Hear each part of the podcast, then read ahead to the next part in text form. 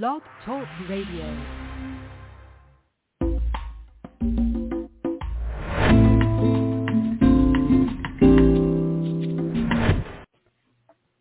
Hi, everybody. This is uh, Silvio Canto in Dallas, uh, Texas on Monday, June the twelfth.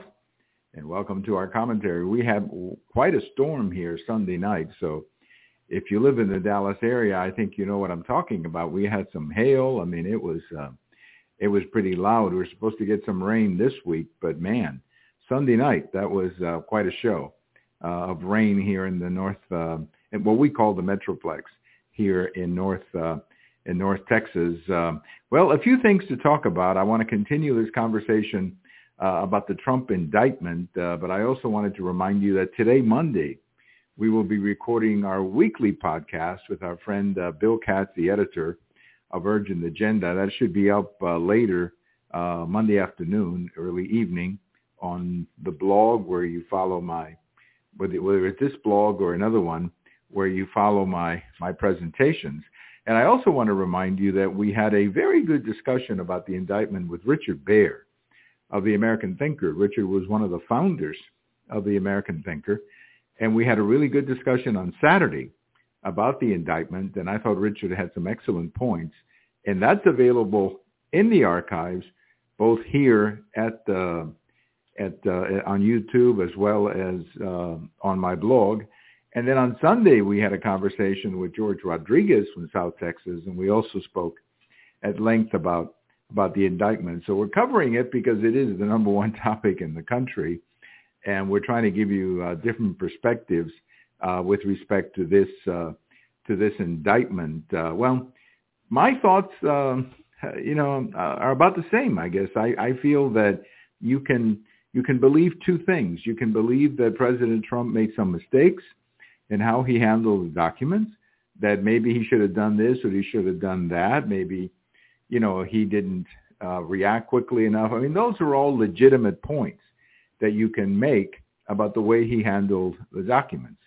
But the indictment is completely out of line. The indictment is completely overkill. And that's the problem. And that's why so many people are angry. Uh, the other thing that the indictment has done is it has basically politicized the event. I mean, all you have to do is check out the Sunday morning shows and just watch people. And you're going to see that everybody was basically moving their own party line. And that's what happens when you have an indictment about something like this. There's a problem. There's a problem with his documents issue. And the documents issue is that a standard, not a good standard, but a standard was set when the Obama administration basically let Hillary Clinton get away with her with her document uh, problem back in twenty sixteen. They didn't do anything to her, even though there was plenty of evidence that she was misusing uh, the, the server that she had at home, the emails, I mean, all kinds of problems. Uh, and sh- there should have been some accountability for Hillary Clinton, but she was given a full pass on this. So it's very difficult in that environment where all of us know that she was given a, a free pass on this issue to now come up with this indictment that wants to put Donald Trump in jail for three hundred years. I mean, it's ridiculous. It's simply the public is not going to buy it. And then, of course, you have a larger problem with the fact that Joe Biden also has a, uh, a, a document problem. They found it in his garage and in his office and so on. So, I mean, The the atmosphere is is such that it's very difficult to go after Trump and say, well, these other guys, they're not going to have to pay a price, which is why which is why I recommend it. And if you heard my uh, interview with Richard Baer, I recommended that what we should have done is to have both reports at the same time, Biden documents, Trump documents, and put the findings on some kind of a report that went to Congress and tell the Congress, look, we, this is what we have found. This is what we have problems with. And we're putting this on your lap so that you, as the Congress, can take a look at all of this and maybe do something about that Presidential Records Act so that we don't have this kind of confusion in the future. That's what I think should have been done. That, I believe, would have uh, would not have politicized the issue and would have focused on solving the problem, because obviously there is a confusion with these documents. Joe Biden had documents. Hillary Clinton had documents. Donald Trump had documents. Mike Pence had documents. I mean, there are stories, I don't know the specifics, but there are stories that Barack Obama had some documents that he had to return. So obviously, there's a little bit of confusion. There's a little bit of confusion on this. Let me say hello to a couple of friends uh, checking in. And uh, there's obviously some confusion. And I think rather than go after Trump in a politi- politicized fashion by weaponizing uh, the issue, why not just try to solve the issue by trying to go, go to Congress and see how we can amend or do something about the Presidential Records Act. That's what I think would have been a much uh, practical solution that would have actually addressed the problem rather than just put gasoline in the fire, which is unfortunately what the indictment has done. So check out, check out our conversation with Bill Katz later today. It'll be available again uh, as a podcast on, on this blog as well as uh, the other blog where I publish, uh, where I publish, uh, my different articles and and so on. I don't know whether you've been following the R F K campaign, the Robert F. Kennedy Junior campaign. He's he's not. I mean, I'm not one hundred percent convinced about him. I mean, he doesn't have any political experience. He has obviously a famous name, but he doesn't. He's never been a senator. He's never been a governor. He's never been a mayor. He's never run anything that I can that I can think of.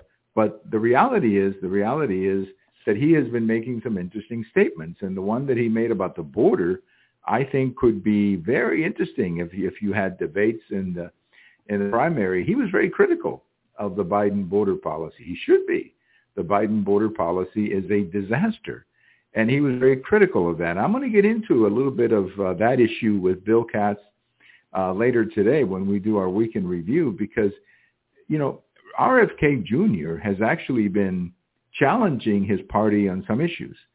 And that it's good to see that, actually. It's good to see that. Even if you don't think the candidate himself is qualified to be president, it is good to see somebody challenging uh, or somebody from within the Democrat Party challenging the Biden administration. So we'll talk to uh, Bill about that. We're also going to talk about some new numbers that came out from the Gallup organization saying that public opinion is trending conservative. That's a good, that's a, that's a good sign. And uh, I guess we need to hear that, don't we? We need to hear that more people are, are coming along to our side, particularly young people. I mean, we want to see more young people uh, realize the benefits of capitalism and free market, free market policies. Let me leave you today with one of the most amazing things that happened on this day in nineteen eighty-seven.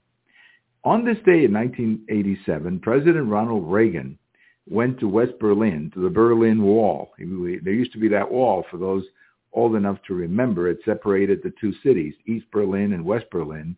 Of course, that's all history now, but that's the way it was when we were growing up, and that's really the way it was until the early nineties.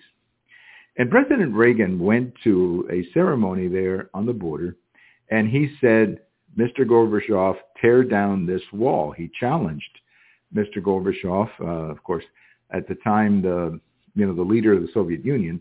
He challenged him to tear down this wall. Now, there's a very interesting story, and I've got an article about this uh, that I've got over in my blog.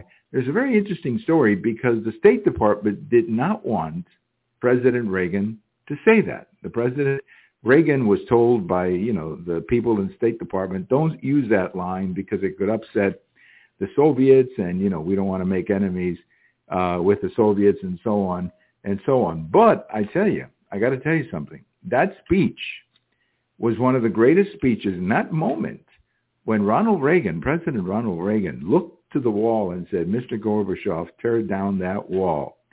That may have been the turning point in the collapse of the Soviet Empire. I know that there were a lot of other things going on. It wasn't just that one speech, but that was maybe the headline. That was the moment, the emotional moment uh, when you could sense. I remember all of this. I watched it on T V, and I remember, you know, just thinking to myself, "Wow, what an amazing moment for Ronald, for President Reagan to say this." Now, President Reagan gave a lot of speeches in his career. Uh, I mean, they didn't call him the great communicator for nothing. I mean, the speech that he gave in D-Day in nineteen eighty-four, one of the greatest American speeches ever. other speeches that he gave in his amazing career. But I really, really believe that this one, uh, June the twelfth, nineteen eighty-seven, at the Berlin Wall, saying, Mister Gorbachev, down this wall. I, to me, that's the greatest.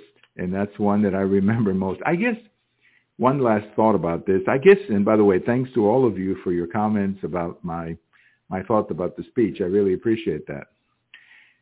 I think maybe the reason that I reacted the way I did uh, to that speech is because I'm a product of the Cold War. I mean, I was born in the nineteen fifties uh, when the Cold War came into existence. I grew up, you know, with the threat of the Soviet Union, the nuclear threat. I was in Cuba in nineteen sixty-two as a little boy during the Cuban Missile Crisis. So this was very close to me, you know, the, the Soviet Union and communism and the fight between freedom and communism was very close to me.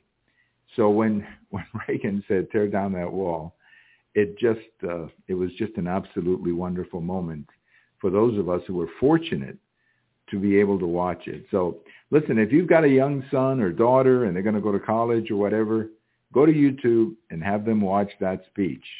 Mister Gorbachev, tear down this wall. And what made it even more amazing, of course, is Reagan was a great speaker, had that great voice where he could really communicate uh, a message with authority. Mister Gorbachev, tear down that wall. I tell you, uh, it was just amazing. Well, thank you very much for uh, watching. Thank you very much for listening. Uh, don't forget to check out uh, our last two videos that were really good. And uh, check out our interview with Bill Katz coming up on Monday evening. Thank you for listening. This is uh, Silvio Canto in Dallas. Again, thanks to everybody for tuning in and sending me your comments. And we'll see you the next time. Bye-bye, everybody.